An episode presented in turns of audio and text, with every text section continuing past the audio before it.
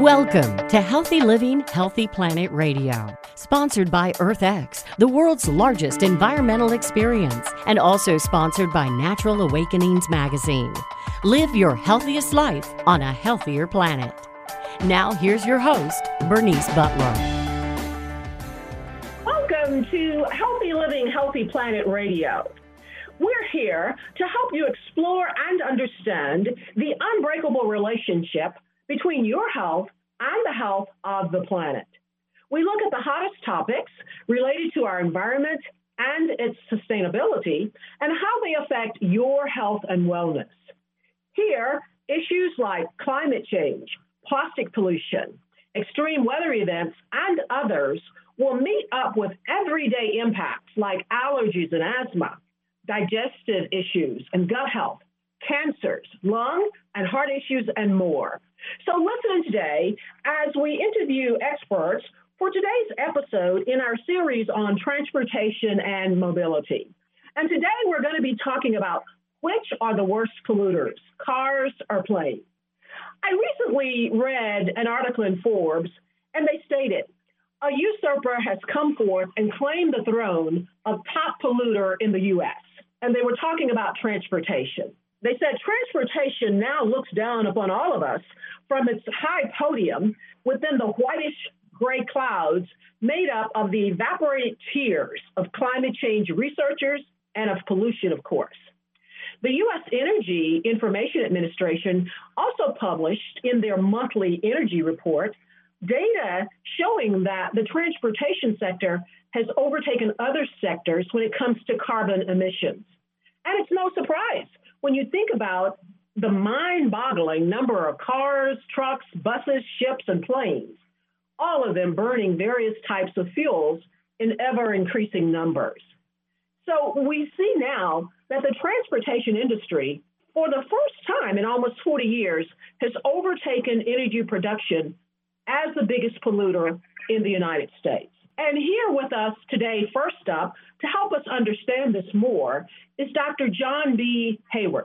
Dr. Heywood has been a faculty member at MIT since 1968, where he has been a Sun Jae Professor of Mechanical Engineering, as well as Director of the Sloan Automotive Laboratory. His interests are focused on internal combustion engines, their fuels, and broader studies of future transportation technology and policy, as well as fuel supply options and air pollutant and greenhouse gas emissions.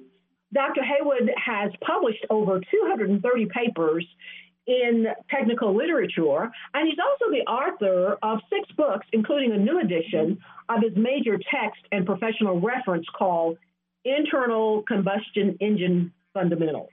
He has a PhD from MIT and a doctorate from Cambridge University. Welcome, Dr. Heywood. We're so glad you could join us today. Thanks very much. My pleasure. Indeed. Now, on our broadcast last week, Dr. Heywood, our guest gave our listeners a broad overview of environmental and health issues around transportation and mobility. And they talked a lot about how those issues seem to aggregate around pollution caused by the transportation that we use, of course, to facilitate our mobility. So today we want to focus in on our most predominant modes of transportation and their environmental and their attendant health issues. And that is, of course, the perennial debate about which of the worst polluters, cars or automotive vehicles, are planes. Now, Dr. Heywood, I would like for you to first help us out with this from the environmental perspective. But first, I want to add some clarity to what may be a commonly held misconception by me and perhaps others. And that is that we tend to think that cars and SUVs and trucks and buses are all automotive vehicles and that they're mostly the same as it relates to transportation pollution. But you say they are starkly different. So tell us more about that, would you? Yes. There are lots of different types of vehicles, and you've listed those, and uh, that gets us started. But let's step back into how do we propel these vehicles to carry us as passengers, to carry our goods, our purchases as freight. Let's go to what engines do they use and then what fuels. And most of the cars in this country, the United States, use gasoline engines where combustion of the fuel inside the engine is started by a spark. They're called spark ignition engines. Now, the big trucks use a different type of internal combustion engine, the diesel. The diesel operates differently in how it burns the fuel and in terms of how it produces air pollutants. And then, of course, planes have a different type of engine. They use jet engines, gas turbines, to push them through the air. Now, the fuels. Well, gasoline, diesel, and jet fuel, they're both quite similar, but also have significant differences. And when we talk about these pollutants that we're concerned about, we'll get to the differences. But they all contain lots of carbon, and therefore they are a similar source of greenhouse gas emissions, of which transportation is the biggest source of CO2, carbon dioxide. So that's that. Now, if we think about which is worst, well, if I drive a mile in my car or I'm flying to New York per mile, the CO2 that's emitted by this one passenger me going one mile, they're surprisingly similar. But of course, my typical car trip is five to 10 miles. My typical plane trip is several hundred to even a few thousand. So the impact depends on how I'm traveling, how big the vehicle, how long is my trip, how other factors like how many people are like me in driving their car, how many people are like me in flying in a commercial plane. And, and all of those things are different, and you've got to bring all of those things together to get the impact. So it's an unanswerable question, but overall, cars, SUVs, light trucks, uh, pickup trucks, they're 60% of the greenhouse gas emissions. Freight, the big trucks mainly, they're 25%. Aircraft, maybe 10, 12, a little higher, it's grow, has been growing. And then the rest is sea, motorbikes, small stuff, but real. So you could say, yes, it's light duty vehicles, cars, pickup trucks, SUVs that are the worst source. And, and we, as the general public, of course, are responsible for that. Yeah, because we we are in them and we're driving them. Tell us more though about what the major pollutants are that these are emitting? What are those major pollutants? What are their causes? And what are the other ways that they harm or degrade our environment? The major pollutants, let's start with something we haven't yet mentioned, which is the, the air pollutants that back in the 1960s got us started looking at what really goes on inside these engines in a detailed way. And we learned a lot, and I was very involved in that. It was exciting stuff to learn. I remember. And there are different pollutants and they have different impacts. The biggest ones are the hydrocarbons and the combinations of oxygen and nitrogen, oxides of nitrogen, that react in the atmosphere to form smog. The key ingredient we talk about is ozone. Yes. What smog does is it attacks stuff. It attacks the inside of my lungs, my throat, my eyes, makes them water. It attacks plants, trees, all kinds of vegetation. It attacks other animals just like it attacks us. It attacks materials because these oxidants like ozone are very reactive. And quickly, because we got to go to break here, but I did want people to understand the difference between smog and ozone. Now, I think most of us know you see the the gray cloudy stuff that's smog. And we here in North Texas have been for like 15 or more years under an ozone non-attainment level. So we hear ozone and I know I and other allergy sufferers feel ozone, but we don't see it like we do the smog. And so I was just trying to get people to really get a sense of the difference. The ozone is the one thing we can readily measure. So we oh, okay. measure that to define how bad the smog is. But smog is the problem, and it's more than just ozone. We're going to go to break now. Thank you so much. We've been with Dr. John Heywood from MIT, and we will be right back after the break for him to tell us more of these interesting elements of transportation pollution. Thank you. We want to give a shout out now to our sponsors. That is EarthX, the world's largest environmental experience, promoting environmental awareness through expo, conferences, film festivals, and interactive experiences. And this week, they're just finishing up on their World Ocean Day Summit, which was from the 9th through the 11th, and you can now catch on their website, earthx.org. For EarthX, Earth Day is every day. So join the movement, keep in touch, and add to the conversation at EarthX Lead. Go to EarthX.org to register and start talking. Our other sponsor is Natural Awakenings, Dallas Fort Worth Magazine, the Green, Healthy, and Sustainable Living Authority, or the DFW Metroplex.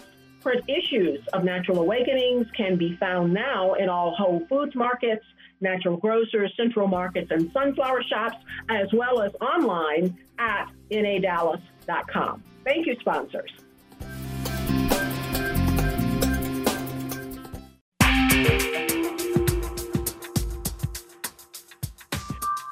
Welcome back to Healthy Living, Healthy Planet Radio.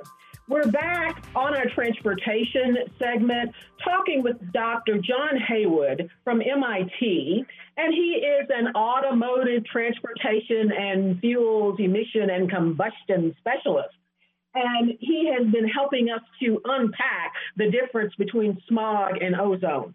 And as I understand it, smog is worse but we can measure ozone. And again, ozone is something we here in North Texas know about. So thank you for helping us with that. You said that ozone is what we know about because we can measure it, and it basically measures smog. But you also mentioned traffic congestion as well as our purchasing habits in some of your writings as being contributors to our transportation pollution problems here in the U.S. Can you talk more about that? Well, yes. To emit pollutants, we have to use our cars, drive them. Our trucks bring us our goods. We fly on planes. So the more we do, more we drive, travel, purchase, the worse the emissions. How do we deal with that and the other problems? Well, that's only one of transportation's problems, and congestion is one that everybody gets frustrated by, certainly those who live in urban areas. And we got to try and find ways to deal with that. And really, the only way to deal with congestion is to use our vehicles less so there are less on the roads, so the volume of traffic goes down, because we're right at a point where congestion gets worse rapidly with more traffic, it'll get better significantly with less traffic. And, and one of the interesting things that our pandemic has underlined for us is that if we, few of us go to work at the same time, rush hour, then it's amazing how much better congestion is. And so I think one thing we can think about going forward is change our attitudes to work, and we've realized that working from home, flexible working are all possible. Let's look into that because that may really help us with congestion. And that's people's number one problem with transportation. But urban air pollution mixed in the United States, but worse in, in many other parts of the world for a variety of reasons. They just don't have the opportunity to clean up their vehicles. We've done quite well and and so greenhouse gas emissions it's it's really hard to get that down because more travel more emissions. Is the technology that's much better? Well we're bringing in electric vehicles. They're better. They're not much better. And so we're struggling to find options that really would be significantly less emitting. Well a good part of that is i am seeing them over the last 10 years go down significantly in price. And so that's a good thing. And all major manufacturers are making an electric version of some of their cars. So I think that's a good thing as well. I want to go back to smog because you were saying too how smog just overlays and harms not just our bodies but plant life as well. How do they interact or degrade our plant life? I don't think we don't typically think of the smog affecting our plant life, which then is going to move on down to affecting our food and eating life. So tell us a little bit more about that, if you would. Well, I mentioned that molecules like ozone, when they come in contact with surfaces, attack those surfaces because they're strong oxidizing agents. Uh, and if you think of what's the common oxidizing, you light a match, it burns. You light a bonfire, it burns. So, in its extreme combustion sense, oxidation clearly does damage. The wood is gone. Now, the attack on surfaces of plants, uh, inside my lungs, things like that, materials, stone, they have, go at varying rates, but the surface gets attacked by the chemical action of these reactive molecules. It's not just ozone, there are other more complicated molecules in the smog that do similar things.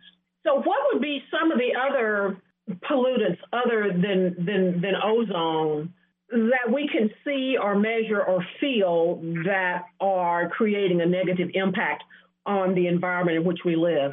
Well, one is uh, what I called oxides of nitrogen. That's combining a nitrogen atom with oxygen. Nitrogen's stable, unreactive stuff. It's four fifths of our atmosphere. We breathe it all the time. But if you take the two nitrogen atoms that form the molecule and you break them apart, it takes a lot of energy. You have to, in a sense, burn the air so it gets to a very high temperature. That's what comes out in the exhaust. And that nitrogen atom, combined with other things, is highly reactive, whereas the nitrogen molecule, because two of those atoms came together, they were happy. One nitrogen atom is not. So, in a sense, we're setting up a situation where we've got nitrogen that's aggrieved, it's been radicalized, and that's a chemical term. And so it's nasty stuff to have around. And Europe has been suffering particularly because they brought in all these diesel engine cars and they are emit- high emitters of nitrogen oxides. They've been suffering from high levels of nitrogen oxides in their urban atmospheres. They shot themselves in the foot. At one point, it's been many years ago, diesel was a big deal here. And of course, I think even all of us ordinary people have always seen it, though, as a nasty type of smoke emitting type thing. I think when it was a big deal here, it may have been for cost or something like that. But I think what you're saying here is the other thing is exhaust. Is the you call it nitrogen oxide, whatever we call it exhaust. It's a trace component in the exhaust. In the so exhaust. it's not anywhere near a, a large part of the exhaust, but it's there in enough so that in the atmosphere when it's been emitted and then diluted, it can be it is damaging to human health. It's toxic. Exactly. Try standing outside of an exhaust of a truck. It's certainly not fun. And for those of us who are sensitive and have allergies, we know it particularly well. And we live in nice suburbs. I do. Air pollution's not that big a deal. But I've been on panels hearing the broader public, those who live close to bus stations with all the nasty diesel exhaust emissions, they're very upset with diesel engines in buses, and they should be. Dr. Heywood, what kinds of things or technologies, though, do you see on the horizon that might be able to help us revolutionize our transport related pollution? Well, in terms of air pollution, we've done a good job with gasoline engine cars, light trucks, SUVs. We've got very effective catalysts that go into the exhaust system and they get rid of the stuff in the exhaust that would pollute. To Is that the infamous catalytic converter? Well, I, we shouldn't call them infamous. We should bless their hearts because they've really helped solve that problem. There are a lot of gasoline engine cars, and they have really cleaned them up to a major degree. Now, diesels are much diesel engines are much tougher, and that's where Europe shot itself in the foot by allowing through cheaper diesel fuel, less taxes, uh, them to spread. France had 75% diesels in its uh, light vehicle fleet. That's really high. Is that where I'm seeing, I know here in North Texas with our Clean Air Authority, I get a lot of information from them about LNG or some various types of other fuels, and those are usually aimed at the transport trucks. Is that relevant there? Liquid natural gas is one potential fuel for really large trucks. To have liquid natural gas with all the uh, uh, flasks to keep it cool and the refrigeration equipment on board a car would not be sensible. But a big truck's a big vehicle, so it's got space. Now, it doesn't look that promising and could be cheaper. So we're going to have to pay more for all the things that we order from Amazon because the cost of trucking will go up. It's not so clear also that it's really practicable because if you store natural gas in a facility that would um, refuel from liquid, you lose 1% a day of what you're storing. So, as we wrap up, though, Dr. Heywood, let me ask you talking about and looking at the COVID 19 and how it's impacting transportation pollution, can you tell us very briefly do you see any benefits going forward from this, from COVID and what we've been through that you anticipate or even hope for? Well, I mentioned one already that we've really learned that if you, if you stop the work traffic, you really help congestion. But we can't live with stopped work traffic. So we've got to find ways of, in this sense, not going back to full speed and full stream. Can we really reduce it by 10% or so? That problem it's likely that that will get a boost because we're not going to climb back that quickly to our normal transportation levels. Maybe never. Well, indeed. And I think we will also see a remnant left of some of the work from home. It may be as little as 5% or 10% that maintain the work from home status, and that's going to provide some benefits as well. Thank you so much, Dr. Heywood. I really appreciate you being with us. There's always not enough time, and we look forward to having you back for sure. Thank you so much. We're going to wrap up this section, and we'll be back after the break with Dr. Max Zhang as we continue this conversation about the worst polluters, cars, or planes. Thank you. Well, thank you, and my pleasure.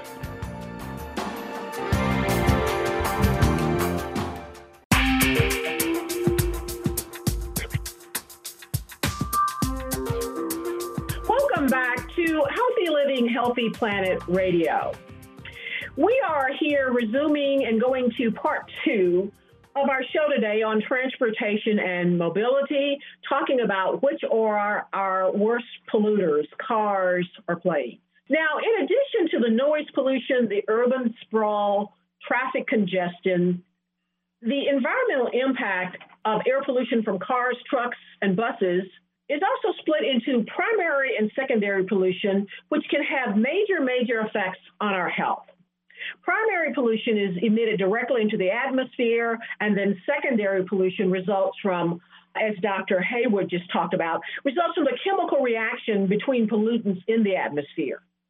We see that fetuses, newborn children, and people with chronic illnesses are especially susceptible to the effects of air pollutants and of course, at every stage of life, and it can even cause premature death. But the impacts of climate change driven by global warming emissions also affect people's health and the well being of entire communities. And here to help us unpack this more and to help us explore this and really understand it so we can affect our own daily lives is Dr. Max Zhang. And he says it's okay for me to call him Max because I will probably end up Texasizing his last name. so, Max. He is a PhD and he's with Cornell's Sibley School of Mechanical and Aerospace Engineering. His research interests are varied, and he studies the effects of airborne particulate matters and gaseous pollutants on air quality, as well as climate change and ecosystem. And he uses numerical models and experimental techniques to do this. One particular area he's working on is environmental nanoparticles. Nanoparticle pollution affects public health by depositing deeper in our lungs and moving into the blood circulation. Another major area of Max's research interest is sustainable energy systems and determining new technologies that will greatly facilitate the transition to a more reliable, secure, efficient, and clean power system. Welcome, Max. We're so glad that you could join us today. Thank you for having me here. Max, as we continue to explore the connection between human health and transportation and mobility and looking at the worst polluters, that is, automotives and planes, from your position as an active research scientist, can you tell us which of these you think are the worst polluters from the health perspective and tell us how and why and discuss for our listeners some of the climate impacts of this. I think uh, you, you, know you really have to think about how you look at this. So I I like to share three perspectives. Uh, uh, first one is that you know as uh, Dr. Heywood just you know mentioned, uh, if you look at the the absolute quantity of emissions, uh, vehicle emissions definitely outweigh air, you know, aircraft emissions. So, so you know, like uh, Dr. Hill mentioned, so the if you look at, you know, for example, look at the United States greenhouse gas emissions, uh, the uh, vehicle, uh, including the light duty, you know, medium and heavy duty, account for about 80% uh, of the total emissions, and uh, aircraft only 10%. So overall, right? So the aircraft, you know, vehicle emission outweighs aircraft emission. This is my first perspective. The second perspective here is uh, if we talk about air quality, uh, we are talking about the human exposure. That really depends on uh, where you live or where you work, right? So if you live uh, next to a basic air, uh, airport, uh, definitely the aircraft emissions, you know, dominates all the other sources. you know, by contrast, if you live in, you know, next to a busy intersection or highway, and uh, vehicle emission definitely you know dominates. So uh, because the air pollution are not uh, you know uh, is not homogeneously distributed, so depending on where you are, so the the sources you know contribute to your exposure vary. Uh, this is my second perspective. Uh, the third one is in terms of climate change, I think vehicle emissions and aircraft emissions they play different roles you know, they all, you know, for example, they all contribute to the greenhouse gas emissions, but at the same time, uh, I think a very interesting example here is the uh, in the climate community, there's a major concern over uh, something called a, a contrail uh, from aircraft emissions. So contrail is a word, you know, uh, combining condensation and uh, trails, right? Okay. so basically, all the, you know, the majority of the hydrogen in the fuel uh, will be converted to water, okay. after, you know, after the combustions. Uh, at higher altitude, uh, uh altitude, and it, uh, so the water vapor will quickly condense on the uh, particulates from combustions and form ice nucleates, right? So, and then you can see this, you know, almost like a, you know, cirrus type of cloud, uh, you know, which we call the contrail. Uh, so typically cloud has a two impact, you know, two, uh, two effects on the climate change. On one hand, they can reflect uh, solar radiation uh, back to the space. Uh, but on the other hand, if you look down, they can also trap the long wave radiation from the surface. So they have both the warming, the cooling impact and warming, warming impact just turn out to be uh, those contrail has a much major warming impact than the cooling impact. So, and scientists find out that uh, those contrail, because there's, you know, there's so much uh, air traffic, uh, they actually, their climate impact dominates the greenhouse gas uh, emissions directly from the aircraft.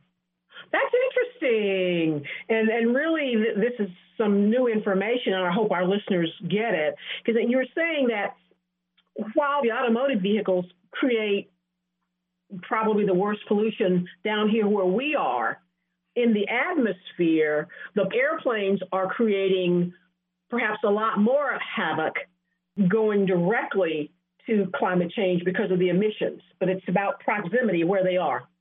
I would say they are they're both important. You know, only 10% of the aircraft emission actually occur uh, at uh, ground level or lower altitudes, and you know, you know, right. below 3,000 feet, and 90% actually emitted, uh, you know, at much much higher. I think people probably don't tend to think about that. Most of us think about all of the nasty that's coming out on the ground when the plane is taking off and when it's idling and things like that. But the more of it, 90%, is the emissions that's causing global warming as it's flying around up there. Mm-hmm.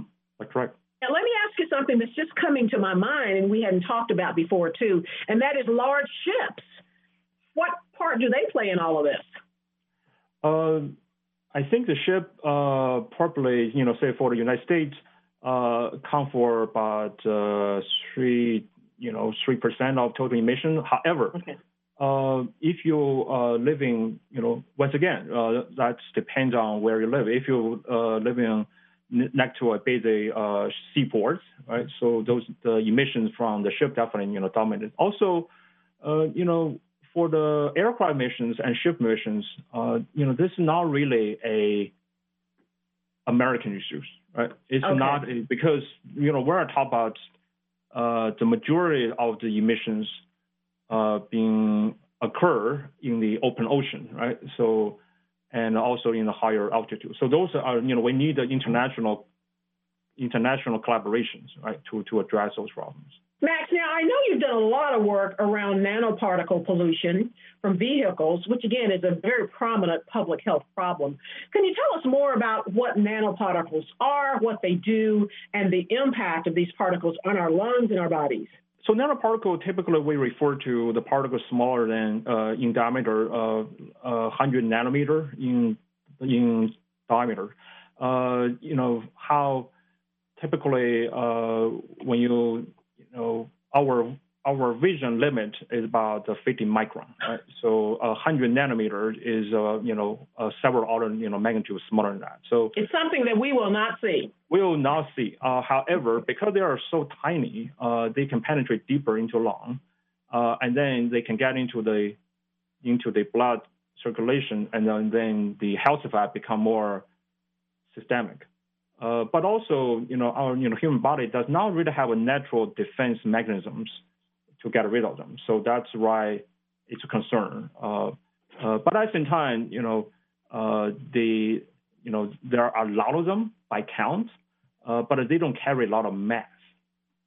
So there's you know in the scientific community there's still a debate over you know you know whether the quantity of the particle uh, matter more than the mass of the particle. So but on the same time, uh, you know, the modern vehicles and also aircraft, you know, emits way more uh, nanoparticle uh, than the larger ones. Where do we come into contact most often with the nanoparticles? Actually, from vehicle emissions.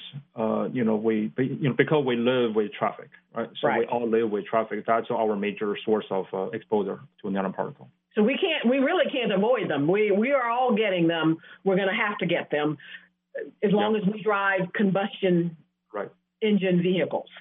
Yes. Let's go ahead and go to break, and we'll be back after that with Dr. Max Zhang from Cornell, and he's going to tell us about the effect of the types of fuel on these nanoparticles that go deep, deep into our lungs and body. Thank you. We'll be right back. We want to give a shout out now to our sponsors. That is EarthX, the world's largest environmental experience promoting environmental awareness through expo conferences, film festival, and interactive experiences. For EarthX, Earth Day is every day. So join the movement, keep in touch, and add to the conversation at EarthX League. Go to their website, earthx.org, to register and start talking. And you can also find information and actually view their World Ocean Day conference that occurred last week. Our other sponsor is Natural Awakenings Dallas Fort Worth Magazine, the Green, Healthy, and Sustainable Living Authority, or the Dallas Fort Worth area and surrounding communities. Print issues of Natural Awakenings can be found in all Whole Food markets, natural grocers, and central markets. As well, you can read it online at nadallas.com. Thank you, sponsors.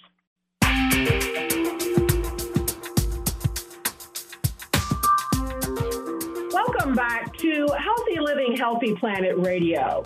And we're back with Dr. Max Zhang from Cornell University. And he's talking to us about the worst polluters, cars or planes. And he's pretty much told us they're both pretty bad. Before the break, again, we were talking a lot about the nanoparticles, and we pretty much established that they're all around us. We cannot avoid them as long as they are cars. And a question that came to mind briefly, because we do want to get to some of your the exciting work you've done, but that is how does the type of fuel that we use affect the nanoparticles? It's not just the fuel, right? Uh, if you look at the, you know, how we, uh, how those nanoparticles are formed, right? Uh, for example, uh, sulfur uh, is a precursor uh, to those nanoparticles. And, uh, you know, the United States has done a really good job in, you know, reducing the sulfur content in the fuel. You know, for example, you know, used to be we have uh, 500 ppm of sulfur in diesel. Now it's, you know, below 15 ppm. However, you know, researchers find out that actually, even with the very, you know, so-called ultra low sulfur diesel, a lot of sulfur actually comes from the lubrication oil. So, you know, it turned out the lubrication oil contribute to more to the nanoparticle, uh, at least from the, a precursor uh, perspective uh, to the nanoparticle formation. So we really had to, you know, look at this problem, you know, more, you know, systematic way uh, in order to uh, mitigate. Getting rid of fuels, right? If we were to go, electric cars do not emit nanoparticles, right? so the air pollution problem actually won't go away with uh, electric vehicle. Uh, I think uh, uh Dr. Heywood already mentioned that, you know, because you still have the upstream uh, emission right. from power generation, but even from the vehicle side, uh, so we still get particles, and some, you know, some are a nanoparticle from from brakes, from tire, from and from road dust. Uh, so uh, the air pollution won't completely, you know, go away with the electric car. Of course, gonna, you know, be reduced by quite a lot. So people, planes, and automotives are are really more deeply connected together than other polluters. So tell us about this connection.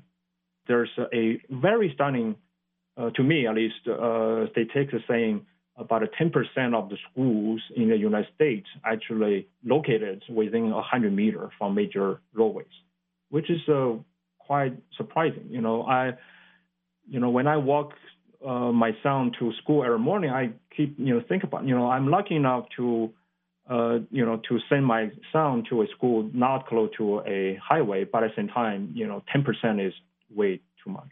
I pass by schools, and you look at line of cars trying to get in there to drop off kids, a morning and afternoon, and that has to add a lot to that as well. And then some schools actually will have buses and vans and things like that. It's all about the transport issue, isn't it? Yes. now, Max, um, how are you able to tell the amount of pollution that's being emitted by the various transportation pollution sources? How do you measure it? And can you describe this in a way that ordinary folks can understand? We, we typically measure the uh, vehicle emissions uh, in a lab uh, with a big equipment uh, called the dynamometer. Uh, you can imagine as a rotating drum or rotating cylinder where you can have a car wheel turning uh, without mm-hmm. actually moving. Right? Okay. Mm-hmm. So and then you have a you typically have a very specific driving so-called driving cycle. You know when you accelerate, when you deaccelerate uh, and then we can we can capture the emission from the tailpipe. Uh, but but there's one problem uh, is that it's so uh, prescribed so that the uh, computer in the vehicle can tell whether you know the vehicle is being operated on a dynamometer facility or not. So actually, that's why that's where the you know Volkswagen uh, cheated on their emission testing uh, because they can tell uh, whether you know the car is is actually driving on the road or driving a lab. Uh, so there's an alternative way uh, that's been promoted by many agencies across the world. This is called PEM, Portable Emission Measurement System. So basically, you have all the emission sampling equipment on the car while car is driving on the road. So the car, so the driving condition is the real world conditions. So that's how that's actually how the high emission from Volkswagen diesel vehicle being captured is through this uh, so-called uh, you know portable emission management. System. That's fascinating. Well, let's turn though now to how we can mitigate some of this pollution. Uh, again, which at this point seems to be among our greatest health risk, yet we can't get away from it. So, what are some of the ways that that you're working on now, and that people are working on now, and some of the things that are on the horizon for saving lives with cleaner alternatives? Um, and tell us about the studies you've conducted in this arena and some of your findings as well. Um, so, you know, firstly, I will uh, I will call there are active uh, emission control. Uh, also, there's a passive mitigation strategies. By active, meaning we are reducing the tailpipe emissions, right? So, uh, for electric cars, I think still uh, is a prom- is a promising way to reduce the traffic emissions. Uh, but at the same time, we need to have a renewable electricity to power the vehicle, right? So uh, on the passive side, um, you know, my research has been working on how we can design highways, how we can how we can plant trees, what I call the green uh, infrastructure near highways, uh, to mitigate the impact from the from the traffic. Uh, this is like when you're driving down a major highway, but all you see on both sides of the streets are lots and lots of trees. Right. So trees provide the you know filtration, uh, but at the same time they also gonna uh, decrease the dispersion a little bit. So, uh, so my point is always design matters. So we have to find the optimal design of the green infrastructure so to to filter out as much emission as uh, as as uh, possible, but still maintaining uh, a proper amount of ventilation for the highway. Now, you said how to design highways. Were you talking about where they're situated, or is there something out there that you can put into the material of which highways are made that might can suck up or absorb? That is amazing. There are research, uh, especially in Europe, uh, being you know who you know which have been exploring the you know the uh, emission absorption capability of different materials, uh, but I think it's still on the research stage. Uh, so uh, the motivation of my research is how we can uh, we can capture those particles, say by trees, uh, or and then or uh, to enhance the vertical the vertical mixing. you know, I think the solution to pollution is dilution. so, I like that. Is that original? No, that's no, that's I quoted. Um, it's, a, it's very famous uh, quote uh, in the air air pollution world. Okay, the solution to pollution is dilution. Yes. And so, tell us what are you working on, and what do you see going forward, though, within that within that very interesting phrase. So, for example, we have been found, you know, we, we have found that uh, if we plant tree next to uh, the sound wall, or no, noise barriers, uh, it can actually become quite effective uh, in reducing the air pollution impact on highway. The reason is that the solid surface uh, from the noise barrier, uh, so literally push the plume up in the air, uh, so serving as a uh, enhancing dilution mechanisms. And uh, the tree next to the sound wall uh, provides surface area uh, for those particles to deposit, you know, serving as a filtration mechanism. So we can actually combine uh, this, you know, enhanced mixing uh, and plus filtration, right, to, to mitigate uh, the traffic impact. Max, what can ordinary people do in their everyday lives to help drive solutions to our transportation pollution problem? One of the things we always like to do on the show is put that out there because there's a sense people tend to think that it's too big, it's all around us, there's nothing little old me can do. We submit to the proposition that everyone can do something. Well, I think as a consumer, you know, when we purchase a vehicle or when we choose our transportation mode, we are making a statement, right? So I'm always being stung by, I don't know, if you, you know, if I ask you the question, what are the, what is the best selling vehicle in the United States? Best selling vehicle? In the Uh, United I think it's pickup trucks. Yes. So you know what is F-150. second, what is the second best selling vehicle in the United States? Sure, but I love Teslas. It's also a pickup truck. What's the third best uh, selling vehicle in the United States? if it's not a pickup, it's probably an SUV. It's also a pickup truck. So the top Yeah. three selling uh, best selling vehicle in the United States all pickup trucks. So that's why I think uh, we all we can make a difference. Uh, you know, by making right choices, by making environmental uh, benign choices in our in choosing our transportation modes. Indeed. Thank you so much for that. Max, you've been so helpful and given us a lot of information that we did not know about. This has been um, Dr. Max Zhang at Cornell University, helping us unpack the worst polluters. Thank you so much. We look forward to you joining us again in the future on our show. And thank you, listeners, for listening to Healthy Living, Healthy Planet Radio today. The conversation starts here, but our goal is for it to continue in your home, in your social circles, your workplaces, at the water cooler, and in the grocery checkout line, so that we can all work together to realize that healthy living is simply not possible without a healthy planet. Thank you again, listeners. Thank you, guests, and join us again next week for more on environmental impact and health influences. Thank you.